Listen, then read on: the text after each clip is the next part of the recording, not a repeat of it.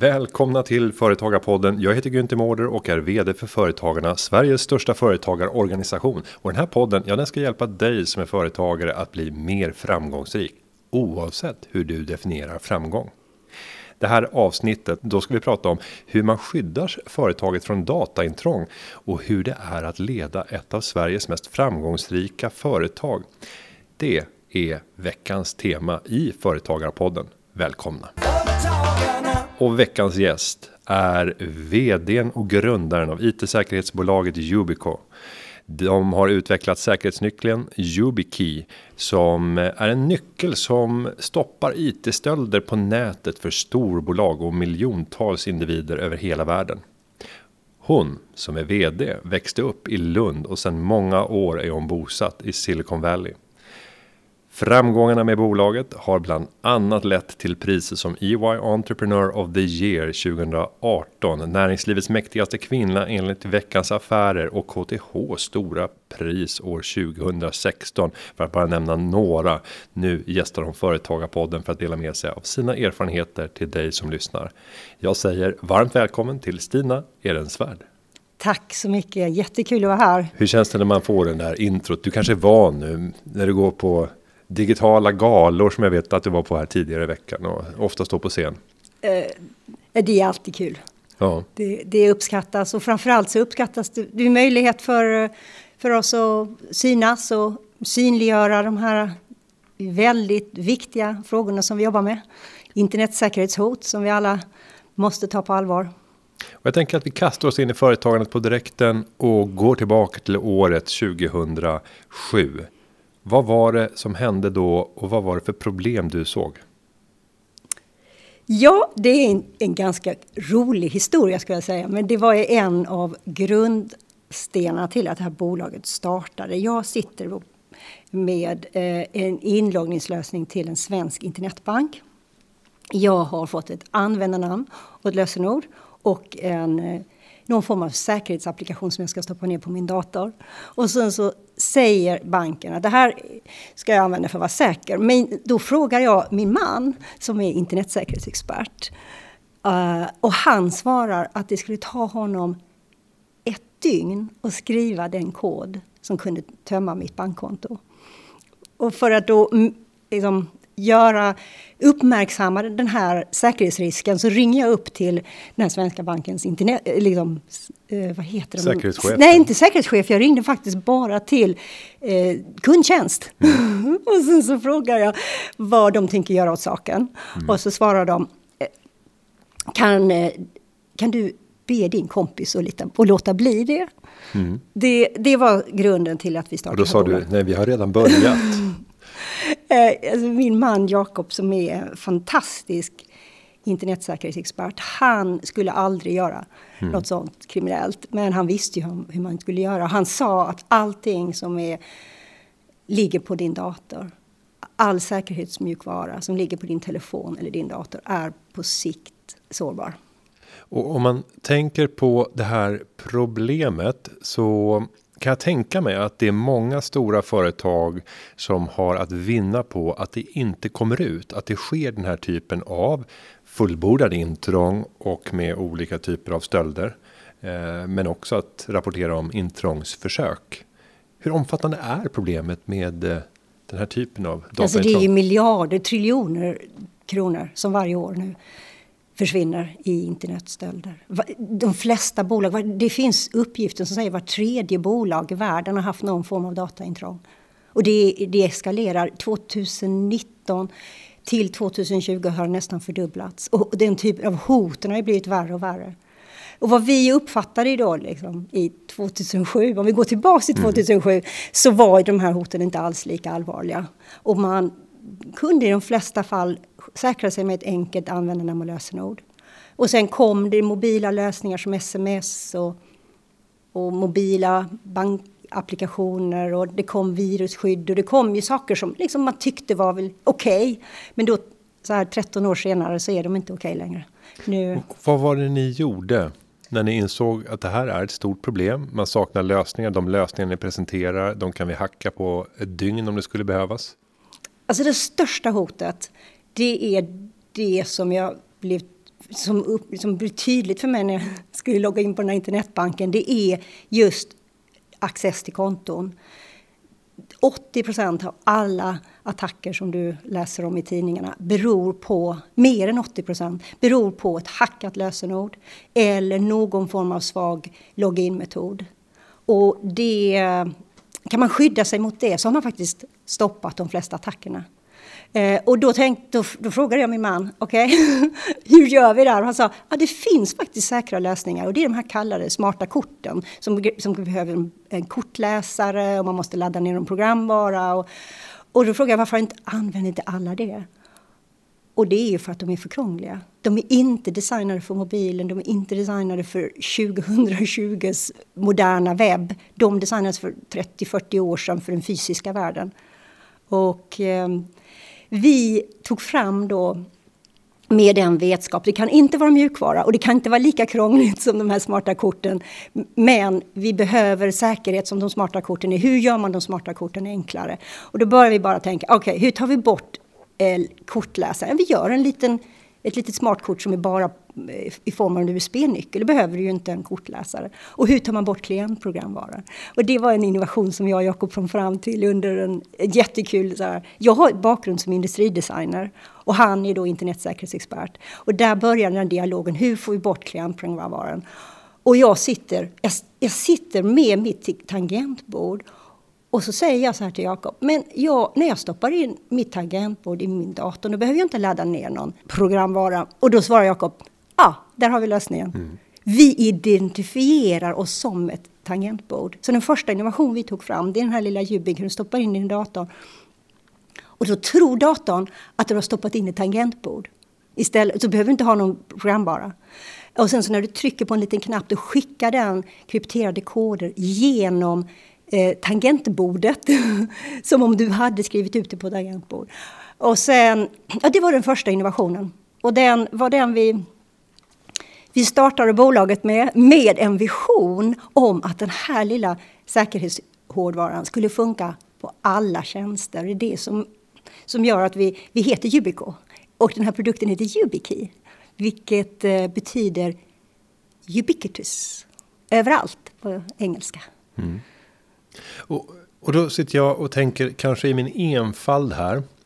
För att jag mot bättre vetande... inte kan förstå komplexiteten. Borde inte det här gå att kopiera ganska lätt? Var i ligger unikiteten i själva YubiKey? Vi har tagit fram ett, liksom, en portfölj av lösningar, tjänster, hårdvara, mjukvara, eh, pro, hur vi producerade, hur vi programmerade. Eh, så det, delar av det har vi medvetet gjort till en öppen standard. Och där har vi fått konkurrens. Och det har varit bra för oss. För innan var vi ett nischföretag som bara... Ja, folk tänkte, nej men nu ska jag gå och köpa en säkerhetslösning. Och så fanns det hundratals bolag som sålde liknande lösningar. Och så fann det vi som sålde en lösning. Och det gynnade inte oss. Vi bestämde oss tjugohundratio när Google började köpa vår lösning. Att flytta över till Kalifornien. Mm. Och då var det bara vi som gjorde de här säkerhetsnycklarna. Google hade fått ett stort allvarligt säkerhetsantrång och behövde steppa upp sin säkerhet. Började köpa från oss. Och jag får ett e-mail. Det här är nyårsafton tjugohundratio. Det var det bästa nyårsafton jag haft. Så kommer ett e-mail från en säkerhetsansvarig på Google. Eh, som skriver. Love your product. Can we get a quote for twenty thousand keys? Eh, we can och- fix that. Och jag hade aldrig pratat med Google tidigare. Jag bara visste i det ögonblicket. Okej, okay, nu, nu håller jag på att få min största order. Eh, jag åkte över till Kalifornien och inledde en dialog med, med Googles säkerhetsansvarig. Både jag och Jakob och det lilla team vi hade. Vi var en handfull personer på den tiden. Och där, i den dialogen så insåg vi att vi kan göra en ännu bättre lösning, ännu säkrare om vi gör en tajt integration med webbläsaren, med plattformen. Och att det på sikt skulle kunna leda till en global världsstandard. Och det är det som vi har gjort. Det arbetet är, har varit mycket större än att utveckla bara produkten. Det har vi fått med oss alla de stora internetbolagen. Det är fem bolag vi behövde få med oss. Det var Google, Facebook, Microsoft, Apple och Amazon. Vi har fått med oss de alla fem och vi har fått med oss nitton av de tjugo största internetbolagen. Och vi insåg att om man ska bygga en världsstandard, det handlar inte om att gå till standardorganisationer och prata med myndigheter, utan det måste gå till de som sitter på internet, som har de största användarna och som är mest inflytelserika. Och det är de här stora bolagen på västkusten i U S A. Så vi, det första kontoret vi, vi, vi, vi skaffade i U S A, det var i Palo Alto, som ligger precis i kärnan av Silicon Valley, mitt emellan Facebook och Google. Det var våra två första stora kunder. Och sen ett par år senare satt vi upp ett kontor i Seattle, där jag faktiskt föddes, vilket är lite komiskt. Men, där sitter ju Microsoft och Amazon. Och så började vi arbetet. Det tog nio år. Och idag är det, ja, nu har vi sålt femton miljoner nycklar till hundrasextio länder och vi har vunnit, ja, det, det, men det, det var en jättespännande och svår resa. Och om vi bara ska beskriva bolaget idag med några så här enkla eh, nycklar till eh, att ge bilden av vad företaget är. Hur många anställda? Vi är närmare trehundra anställda. Hur många nycklar? femton miljoner. Ja. Eh, och omsättning? Vi kommer ju omsätta i år närmare niohundra miljoner kronor. Ni har tagit in kapital också? Ja, vi har tagit in, åh eh, oh gud, vi, åttio miljoner dollar, vad kan det vara? Ja, men åttahundra miljoner ungefär. Men... Sju, oh, gud, nu har... Den går upp och ner. Ja, den gör ju det. Och sen beror det på när man, när man har tagit ut det. Jag, jag pluggade själv i U S A tjugohundraåtta och då var vi nere på fem åttio eller fem nittio tror jag hade som lägst i dollarkurs. Vi, vi har hälften av, över hälften av de pengarna kvar i kassan. Mm. Eh, så att vi har väl, då har vi då...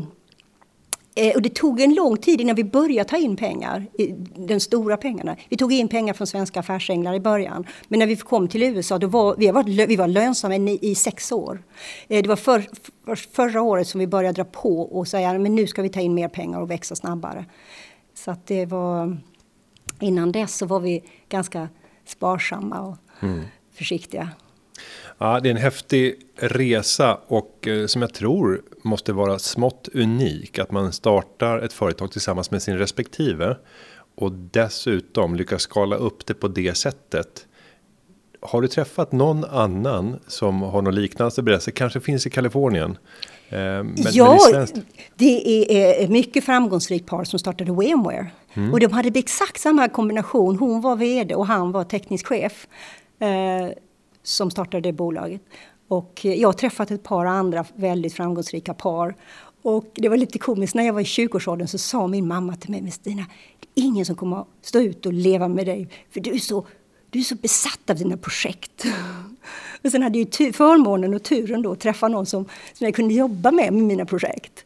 Så att vi, jag och Jakob, vi har helt olika saker i bolaget. Han är den teknis- det tekniska geniet. Liksom. Och han har varit med och utvecklat, liksom, inte bara tekniken utan det, liksom, vårt ingenjörsteam.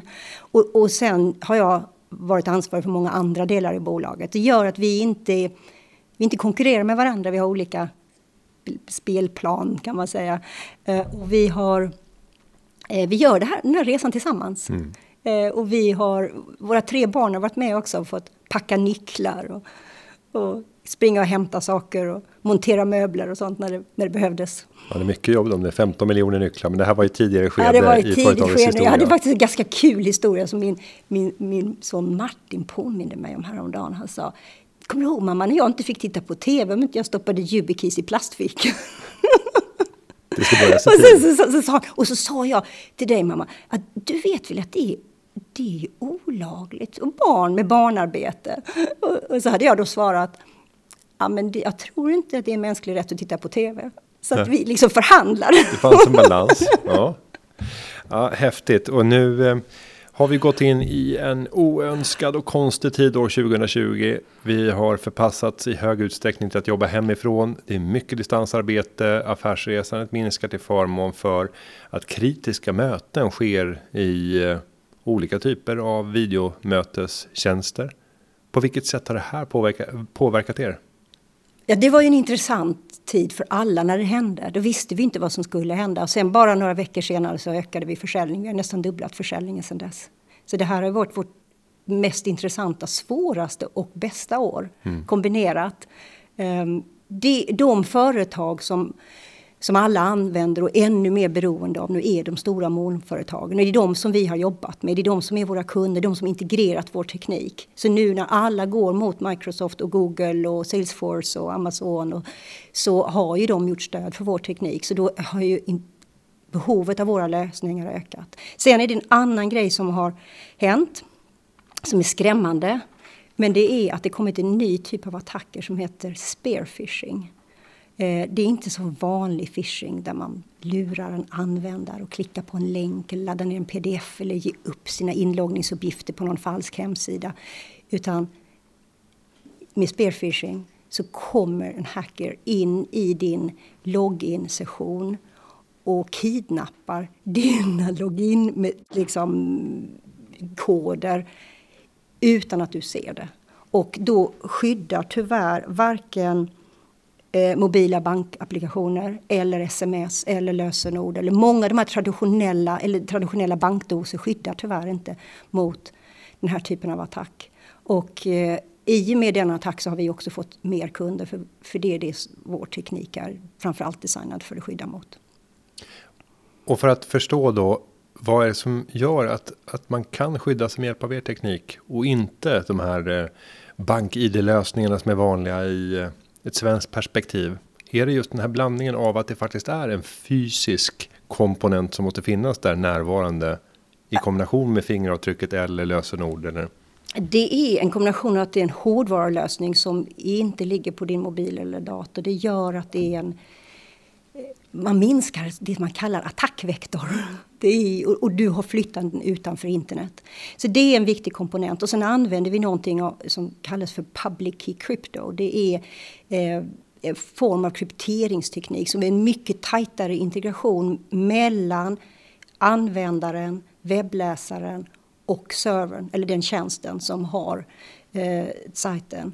Eh, och när de här engångskoderna förflyttar sig mellan eh, YubiKey och en server eh, så går den inte bara åt ett håll utan servern skickar en förfrågan åt andra hållet och säger kan jag lita på de här tjänsterna? Så det är liksom hela den tajta integrationen. Och den tajta integrationen finns inte då i, i bland annat sådana engångsords sms. Man ska stoppa in liksom sex k, liksom en liten kod med fyra eller sex liksom siffror. Då skickas det bara en gång. Då skickas inte tillbaka en, en förfrågan om kan jag lita på den här koden. Så det, om man ska förklara det för en lekman så är det... Eh, sen har vi lagt på några andra väldigt fiffiga funktioner som inte finns med de befintliga lösningarna eh, som vi, vi ser idag. Och det är när du rör vid den här YubiKeyn. Den har en liten yta på sig. Eh, det är inte biometri initialt. Det, det är en produkt som vi utvecklar. Men initialt är det bara att du rör vid den. Då måste du vara en riktig person. Du kan inte vara en trojan eller hacker som sitter någon annanstans. Du måste vara en riktig person vid den datorn. Det betyder att personen i nästa rum kan inte ens hacka in på din dator. Sen har vi lagt till en funktion där när du registrerar det här mot en tjänst. Mot en, eh, ja, till exempel Google. Då den U R L, google dot com, sparas på nyckeln. Så nästa gång du loggar in så måste du logga in på google dot com. Du kan inte bli lurad och gå till den här falska hemsidan. Som då händer den här spearphishing-attacken. I spearphishing-attacken så luras du utan att du ser det och går någon annanstans. Men det går inte för du liksom måste gå tillbaka till samma ställe du har registrerat det. Så det är de här olika, det är flera funktioner vi lagt till men... Det är väl en summering av... Och om vi tänker då var flest säkerhetsbrister förekommer hos ett vanligt företag. Vilka är som du ser de största hålen i I T-säkerheten? Jag började med att säga att det största hålet är eh, att inte skydda login till... Vanliga sina, kontouppgifter. Ja, vanliga ja. kontouppgifter. I synnerhet nu när vi är så beroende av molnet. Mm.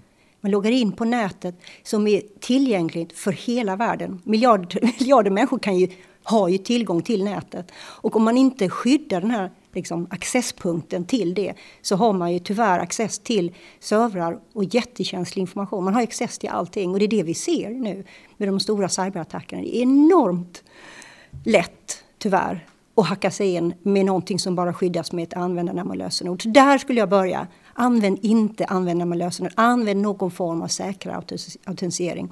Tvåfaktorsautentisering. Och där vår teknik är en av lösningarna. Och jag skulle, när folk säger, ja men är det okej okay att använda bankdoser och bank-I D? Säger jag, det är mycket bättre att använda det än att använda dem med lösenord. Och det är ganska bra säkerhet. Men det är i, i vissa fall inte tillräckligt bra säkerhet.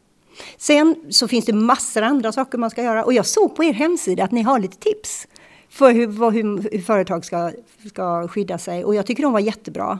Det enda jag saknade var mm. faktiskt att belysa det här med säkrare, säkrare access. Så lägg gärna till det på er hemsida. Tvåfaktorsautentisering. Mm. Eh, nummer två, om man vill se vad är det, hotet nummer två är faktiskt att använda gammal mjukvara. Att sitta på system. Eh, och det handlar att hela tiden uppdatera mjukvaror. Du laddar ner din mobil. Eh, I T-mjukvara du använder på din dator. Och när din dator eller mobil frågar liksom, time to update your software, gör det. För hackarna hittar de här sårbarheterna. De, alltså det är miljontals hackare som sitter hela tiden och försöker hitta sårbarheter i gammal mjukvara. Så att då, där handlar det ju om att vara steget före.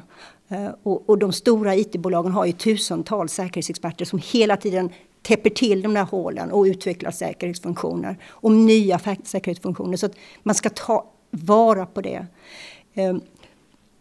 Sen är det ju faktiskt så här att är du ett litet företag idag så är en av mina största rekommendationer är att använda en modern molntjänst som tre sextiofem eller Googles G Suite eller Salesforce och så. De har väldigt bra skydd. Det är bättre än att ha en egen lokal server. Ja, mm. i vissa fall. Men då behöver du också en säker form av autentisering. Mm. Eh, Men generellt så skulle jag säga, för de har tusentals säkerhetsexperter som kan göra ett säkerhetsjobb betydligt bättre än vad man kan göra på egen hand. Så fort man kopplar sig till nätet.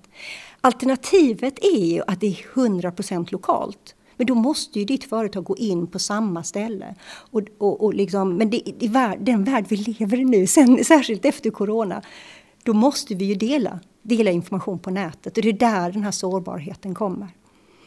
Om jag tar ett område där jag själv känner lite kalla kårar rent I T-säkerhetsmässigt, det är när jag byter dator eller handhållen enhet och sen ska jag logga in på mina kontouppgifter som jag har på olika sajter. Och är jag inloggad här på Google och är det på paddan så ligger allting sparat lokalt. Jag behöver bara köra mitt fingeravtryck och så kommer jag in på de flesta av de där tjänsterna. Hur eh, borde jag vara orolig för det här? För det här gör det ont i min mage. Jag tycker man ska vara väldigt uppmärksam på allting man gör, tyvärr. Jag har en kul diskussion med, med några I T-säkerhetsexperter nu. Skulle man egentligen inte ha ett körkort för nätet? På samma sätt man har körkort för att köra bil. Alltså, vi vet ju alla risker med att köra bil.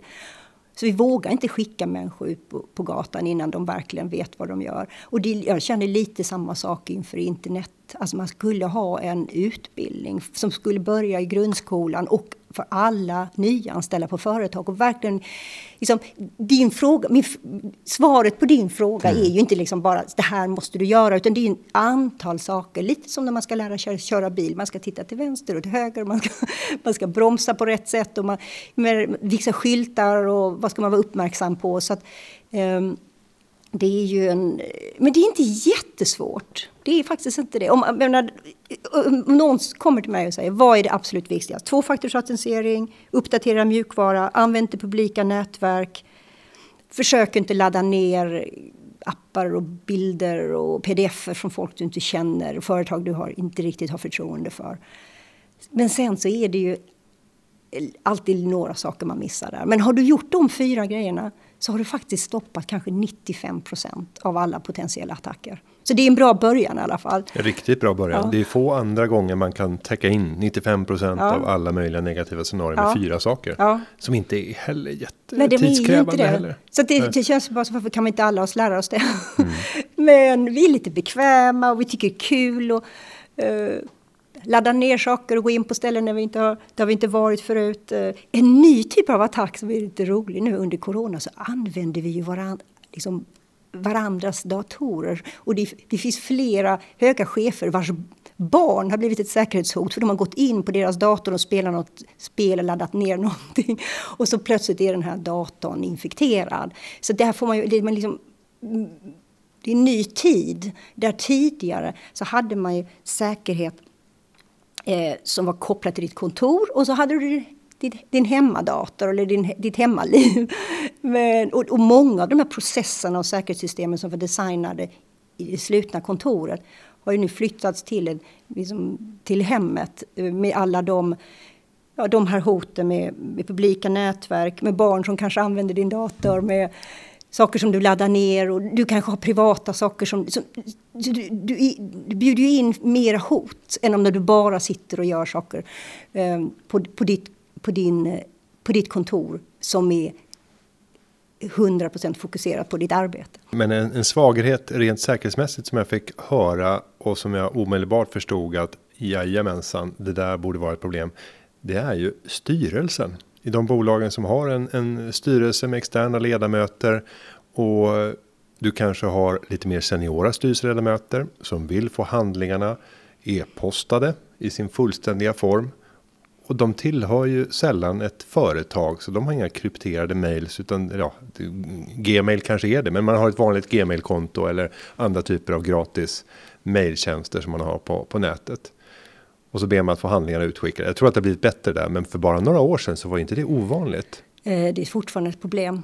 Och den första gången jag uppmärksammade det här, det var rätt roligt för vi tog in en investerare i U S A som heter Ram Shriram som sitter också i Googles styrelse. Och anledningen att han kände till min produkt och anledningen att han investerade i mitt bolag var just för att han sitter i Googles styrelse. De tidigt insåg att alla deras styrelsemedlemmar behövde ha YubiKeys. Så det första han gjorde bara, ja, det här var YubiKey. Så liksom lyfter han fram den från sin, från sin, från sin ficka. Och... Eh, Det var ju precis det att de inser, men nu är Google ett av världens största bolag och alla deras styrelsemedlemmar är ju publika. Så det är klart att de kommer vara en källa till attack.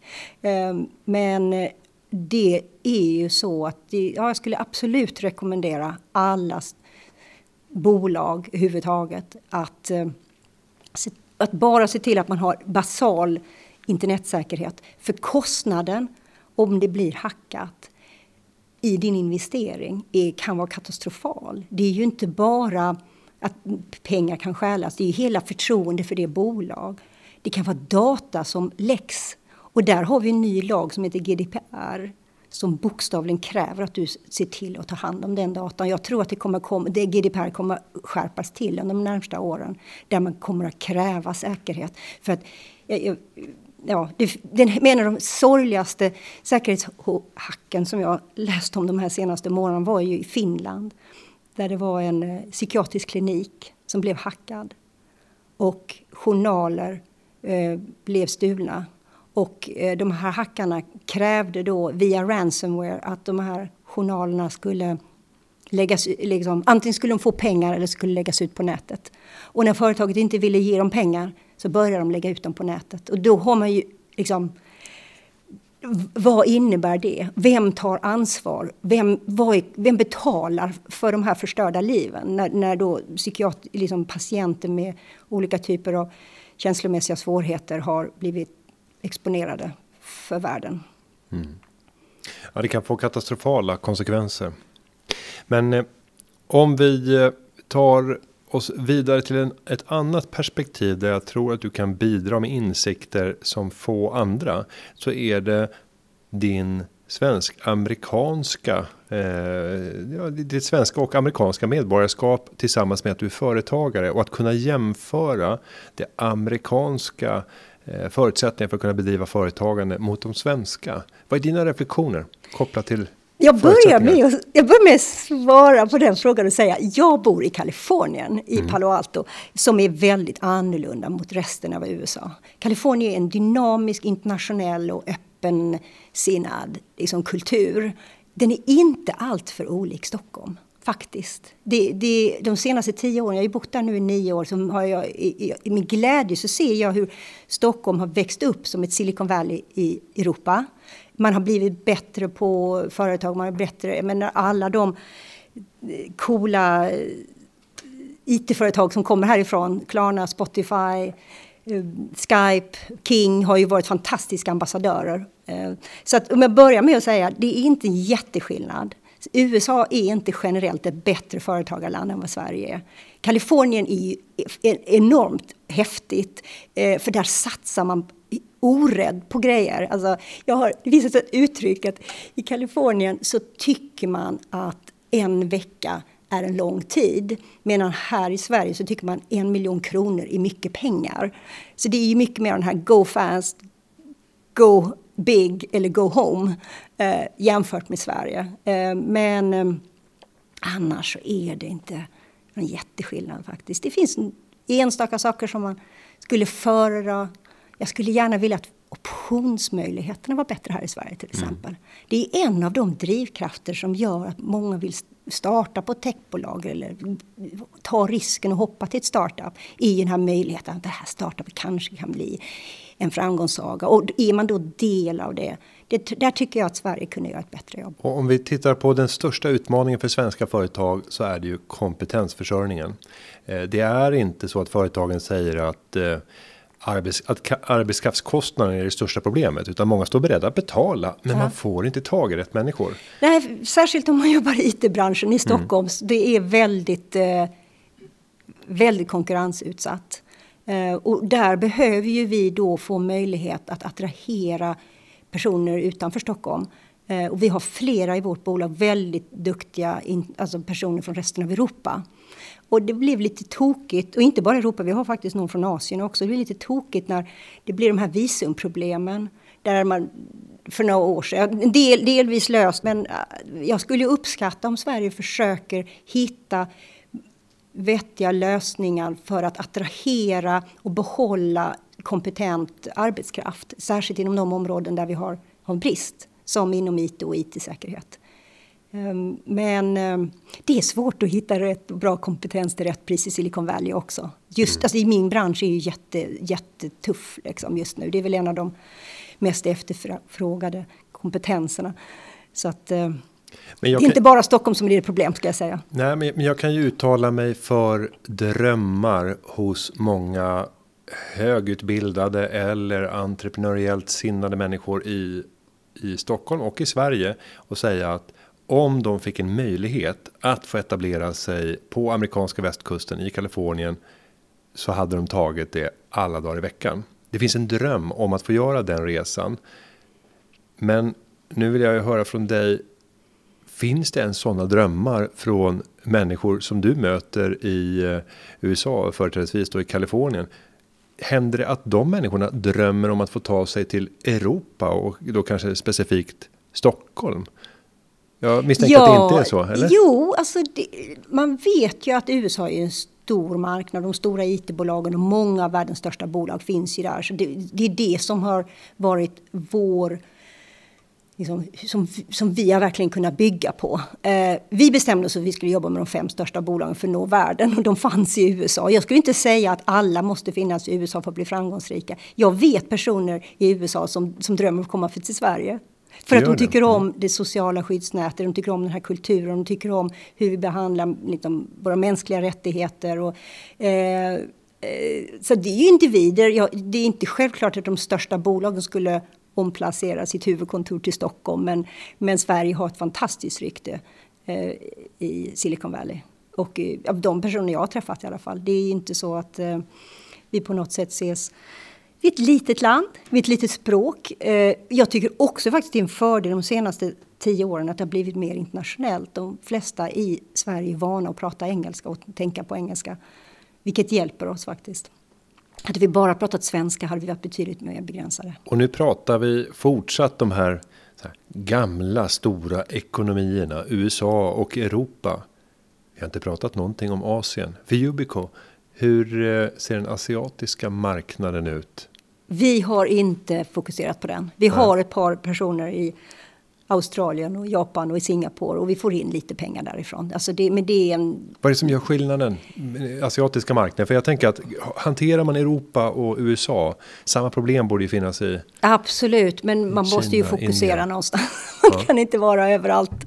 Då splittrar man sig. Så att vi, vi började med att säga, nu vinner vi de stora internetbolagen. Hälften av våra intäkter kommer från tjugo bolag. Eh, och sen så sa vi, utifrån det så börjar vi bygga. Eh, I år har vi fått från alltså, några av världens största retailbolag i U S A, banker, försäkringsbolag, som i sin tur använder de här stora internetbolagen. I och med att de stora internetbolagen, Microsoft, Google, Amazon, har gjort stöd för vår teknik, så, får, liksom, så har vi en lösning för deras kunder. Det är så vi liksom börjar bygga.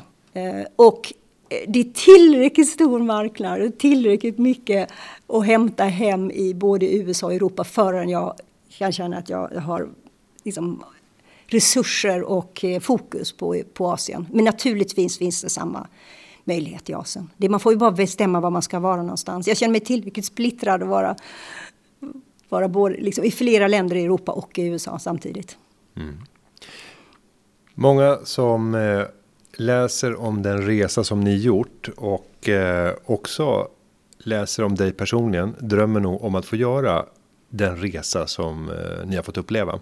Och då tänker jag att vi ska försöka fiska dig på lite så här, tips, tricks och tankar kring vad där man ska tänka på för att öka sannolikheten för att kunna få uppleva det du har fått uppleva. Om vi tar i det här startskedet, om man står i begrepp att starta upp ett företag och när en dröm att, om att kunna göra någonting stort. Vad är det viktigaste som du har tagit med dig som lärdomar från det tidiga skedet? Om vi börjar de, de första två åren när det går från en skiss på en lösning på ett problem över till att börja bearbeta en marknad. Vad skulle du säga är centralt där? Jag, jag, jag, för mig personligen, och jag är väldigt försiktig med att ge råd till andra. För att hade jag lyssnat på alla råd, goda råd som andra gett mig, så skulle jag nog inte sitta i den här studien idag. Så att, jag börjar med det. Mm. Men för mig personligen så var det väldigt viktigt att verkligen brinna för den här, den här, det här problemet. Och det började med, den första gången jag loggade in på nätet så fick jag nästan en religiös upplevelse. För här var ju den här platsen där vi alla är kopplade tillsammans och får access till världens liksom, gemensamma kunskap. Och... Eh, Och, och det kände jag, det var ju så viktig infrastruktur som måste fortsätta att finnas. Och när jag då insåg i det här mötet med den här internetbanken och att det var så himla sårbart, då tänkte jag, ja, men det, måste, det här måste ju någon jobba med. Och jag tyckte jag hade de bästa förutsättningarna i världen, för min man är ju så skicklig på det här området. Och jag var helt besatt av idén och försöka lösa det. Jag tror att det är en bra början. Man börjar med att vara besatt av det man vill lösa. En, ett stort problem eh, med eh, en stor marknad, det visste jag, det fanns. Och sen börjar man försiktigt och lyssna på kunderna. Man måste lyssna på kunder. Så jag gick ju runt och jag frågade internetbank, den är samma internetbank. De tyckte att jag skulle kunna komma tillbaka när det är femtio tusen användare någon annanstans. Alltså, det är ju så, alla vill ju ha någon form av referens.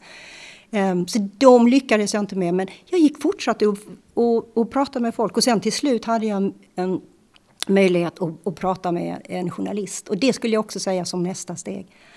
Att gå, gå ut och lyssna gå, och prata med kunder, prata med journalister. Liksom, sitt inte på din kammare och bara klura och tänka att det kanske är någon som stjäl min idé. Eller... Jag ska säga att det är mycket större chans att det aldrig blir någonting när någon stjäl din idé. Utan ge dig ut och, och förstå eh, marknaden, förstå vad kunden behöver. Kan du sån hitta en kund som är beredd att betala för din lösning eller beredd att betala för din utveckling, då har du ju en kanonstart. I vårt fall så startar vi och utvecklar vår produkt.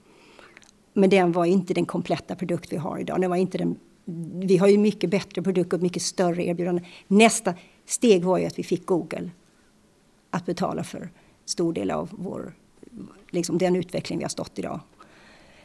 Eh, vad mer ska man tänka på? Ja, man måste bygga ett fantastiskt team runt sig. Eh, för man kan inte allting. Och där har, man har ju inte pengar när man startar oftast.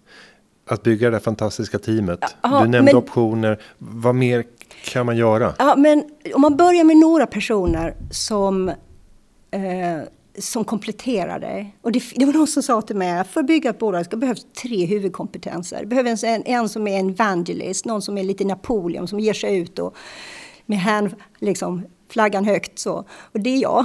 Och sen behövs det någon som verkligen förstår och kan bygga produkten. Det är min man Jakob. Och sen behövs det en, en ordningsvakt. som bara ser till att det liksom papper och avtal och struktur finns på plats. Så vi har haft för, jag har haft förmånen haft två, egentligen tre personer i olika skeden som har hjälpt mig med det. Och nu är det min finanschef. Eh, och, och där, hur man hittar det teamet, liksom, det får alla själv lösa. Men det, jag tycker att det var en ganska bra, liksom, det är som en bra grund. Att tidigt identifiera det man, vad man gillar och sen inte göra det man inte gillar är jätteviktigt för en entreprenör. För man kan göra allting och så bränner man ut sig och tröttnar. Och så gör man fel saker för att man inte är bra på det. Så man ganska tidigt säger, den här biten av entreprenörskap gillar jag. Och jag identifierar väldigt tidigt att jag inte ville hålla på med administration. Min första ekonomitjej, hon sa, Stina, du är jättekul och har massor tokiga idéer och är jätterolig att jobba med. Men du är ju ett administrativt svart hål. Och det, det var ju bra insikt. Och då insåg jag, men det ska inte jag hålla på med den biten. Då ska jag se till att anlita människor som kan göra det. Sen hade jag också en jätteförmån. All, alltså det här är ju helt otroligt. Och det, att det skedde är jag bara glad och tacksam för. Min första eh, person som jag anställde i bolaget. Eller jag behövde inte ens anställa honom. Eh, det var en person som jobbade tillsammans med Jakob och utvecklade tekniken. Han heter Simon och är... Det var hans första affärsängelsprojekt som han hade gått in i. Han hade precis ärvt lite pengar av sin mor, för han är internetsäkerhetsexpert. Jag pratade med honom för att han hade skrivit en rapport som skulle bara beskriva att vår teknik var bra, som jag kunde ta med till banken och visa. Det här är en tredjepartsutlåtande. Så kommer han och så säger han, jag har precis ärvt lite pengar, kan jag få investera i ditt bolag? Så han blev ju min första affärsängel. Och då hade jag också, med honom fick jag ju två personer i, i det tekniska teamet. Um, och, så att det, det var ju... Det, det, var ju, det gjorde det mycket lättare, för då hade jag ju både kompetens och pengar samtidigt. Och om vi tar det här med jakten på att snabbt skapa lönsamhet. Eh, jag misstänker att ni i era prioriteringar har prioriterat tillväxt framför lönsamhet rätt länge för att på så sätt kunna vinna någon form av marknadsposition som gör att man faktiskt kan bli ett lönsamt bolag över tid. Har jag rätt till min analys? Det är bara de sista två åren som vi har prioriterat tillväxt. Okay. Innan dess så var vi faktiskt, vi, eh, vi var lönsamma i sex år och vi växte organiskt. Vi tog in pengar, men vi använde allting vi an, som tog in i I, i organiskt liksom. Och det, skulle du gjort samma sak idag om du hade vetat utfallet? Och det, det är orättvist. Eh, jag skulle nog säga om det, det, man, man gör alltid misstag. Mm. Det, tack och lov, för det lär man sig. Och man hoppas på att man inte gör om samma misstag. Jag skulle säga om det är någonting jag skulle kunna göra lite annorlunda. Det var det förra året där vi blev uppmuntrade av eh, vår styrelse som då består av både svenska och amerikanska investerare. Och de amerikanska investerare, de verkligen pushar för mer tillväxt. Och då växte vi lite för fort. Vi, vi, vi växte från ett team på etthundratjugo pers till två, alltså över hundra personer på ett år. Vi nästan dubblade teamet på ett år. Det, och, och snabbt få, liksom, eh, liksom få alla de personerna att göra rätt saker och bli tränade. Och, de kulturella liksom, dimensionerna. Ja, kulturella dimensionen. Och, och liksom över, när det, det gick lite för fort. Och där gjorde vi, vi gjorde många bra saker. Vi anställde mycket bra människor. Och vi, vi tog stora investeringar i produktion och bygga lager som kostade pengar. Så att jag vill inte säga att, att allting, för, men, men jag skulle nog dragit ner på takten att anställa. Förrän man har en maskin för det. Till man har en, liksom en apparat som kan snabbt... Liksom, säljträning, liksom struktur, H R, allting som behövs för att liksom ta emot mycket folk på, på samma gång. För tidigare så kunde man ta emot några stycken och de, då var det lite team som de kunde jobba. Alltså, det gick, det gick lite fort helt enkelt. Och om vi tar finansiering, för det är ofta ett jobbigt område för många företagare som har idéer som är större än plånbokens storlek. Hur ska man göra för att kunna locka rätt investerare, rätt kapital till bolaget? Hur tänkte ni längs resans alltså, gång? Vi hade ju förmånen att få in... Det första kapitalet var ju, var ju den här internetsäkerhetsexperten. Mm. Kan det vara bättre? Då är det någon som både förstår och som har pengar. Sen eh, när jag väl kom till Silicon Valley och, och ville eh, ta in mer pengar, då hade jag problem faktiskt. För i Silicon Valley är inte hårdvara särskilt attraktivt. Det ska allting vara molntjänster eller appar. Och, för liksom, det är det som har visat sig vara de mest framgångsrika koncepten. Om man... Eh, gör några undantag som Tesla och Apple som faktiskt är hårdvara och som är några av världens mest eh, eh, ja, lönsamma, eller inte lönsamma, mest Fram, värde- framgångsrika, mest värder- värderingsmässigt. Ja, värderingsmässigt, mm. precis. Så det är lite komiskt, många säger en hårdvara. Ja, titta på de bolagen, de är ju jättestora. Eh, men det gjorde, jag träffade faktiskt en V C som sa, in this firm we only invest in the future and you are not the future. Och det var ju lite hårt. Sådär. Så mitt råd är att man får ju bara fortsätta. Man kan ju inte, man kan inte gå, liksom, ge upp bara för att någon idiot säger att man inte är i framtiden. Det, jag, jag skickade ett mejl två år senare när det, vi hade gått lite bättre för oss. Skickade jag svarade, skickade tillbaka den här V C:n så sa jag, jag tycker att ni inte ska vara så arroganta på den här firman. För det är bara innovatörer och drömmare som vet vad framtiden är. Det är inte självklart människor som sitter och förvaltar andra människors pengar. Men, men, men, det, men det krävs ändå att man har blivit rätt känslomässigt berörd av en sån... Jag blev förbannad, gud vad jag blev förbannad. Att höra av sig två år senare, det är ju inte självklart i det läget. Och sen så var det så komiskt, för då kom de tillbaka och ville dricka kaffe. Oh, ja. We're so sorry. Och, liksom, och vi bara, nej jag vill inte ha er längre. Vi behöver inte er längre. Nej, men det, men, nej, nu låter jag ju arrogant, men det var ju faktiskt så att jag var sårbar och behövde, jag ville ju väldigt gärna ha ha mer investeringar och jag fick inte det. Jag hade, i det skedet så, så var faktiskt jag och Jakob bara så här, men Stina, ska vi verkligen köra det här längre? Han, han, han var osäker på om vi kunde fortsätta bygga, om vi kunde få investeringar. Och det här hade jag då förmånen att bli introducerad till, till Ram som sitter i Googles styrelse. Och det var en så fantastiskt möte. För jag kommer in och sen så efter fyrtio minuter, alltså då hade han redan hållit upp sin YubiKey, för han hade ju den redan. Och sen så säger han bara så här, how can I help? Och så bara, så fick jag bara säga vad jag behövde hjälp med. Och sen, wow. Och så, den första jag började säga, alltså säger jag skulle just nu inte vilja ha amerikansk större V C, men do you have some nice other billionaire friends? Individuals som kanske kan gå in med lite pengar och, och så... Och, det är så jättekul. För då kontaktar han, han kontaktar eh, Mark Benioff som är grundare av Salesforce, som är också en sån billionaire. Och sen så kontaktar han en annan kille som är inte officiell. Så, men eh, han heter Andy. Och de var båda bil, alltså dollar-biljonärer. Och så skickar han mail till dem. Och så bara, oh, I just met this new cool Swedish woman entrepreneur. Liksom. I'm thinking of investing. Do you want to join? Och det var ju, så var det bara ett mejl tillbaks och så var ju de med på. Och det här handlar ju om att det här, då man väl kommer in i ett nätverk så är det människor som har förtroende för varandra. Och så, ja, och the rest is history. Men det var ju inte, det här var ju inte, många tror jag, oh, men vilket flyt du har. Innan jag träffade Ram hade jag pratat med trettio investerare. Och det är den resan man ibland måste göra. Och få trettio nej, inklusive det här arroganta nejet då. Och jag, man bara fortsätter. Det är så det. Och den viktiga sammanfattningen det är väl att för varje nej man får så är man närmare ett ja. Men ibland så kommer det krävas väldigt, väldigt många nej ja. Till.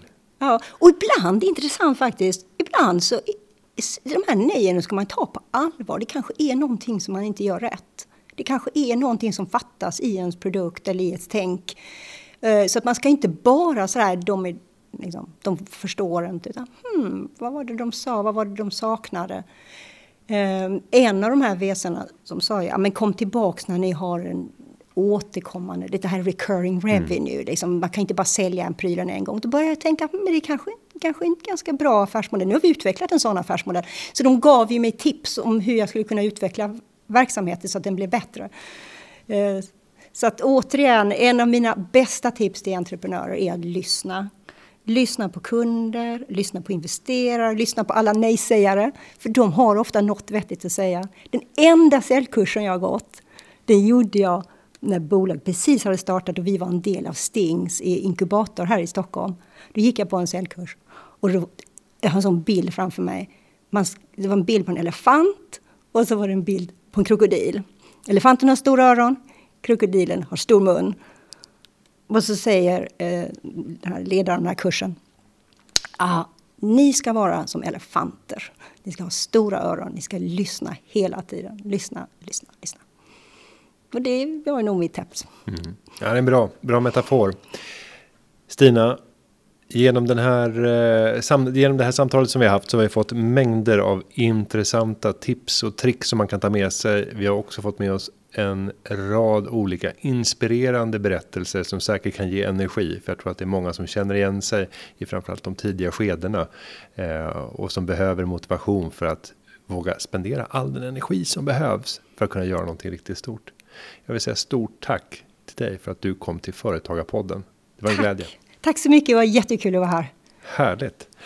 Och jag ska säga att vill man läsa mer om Stina så finns det en längre intervju i tidningen Företagaren. Och då pratar vi om nästa nummer, så jag tror vi får vänta till januari innan det numret dimper ner i brevlådan. Underlaget för dagens podd är förberett av David Hagen och klippningen den är som vanligt gjord av Petra Cho. Vi hörs igen nästa vecka. Ha det så gott. Hej då! Företagarna. Ja, ja, ja, ja, ja, ja. Företagarna. Ja, ja, ja, ja, ja, ja.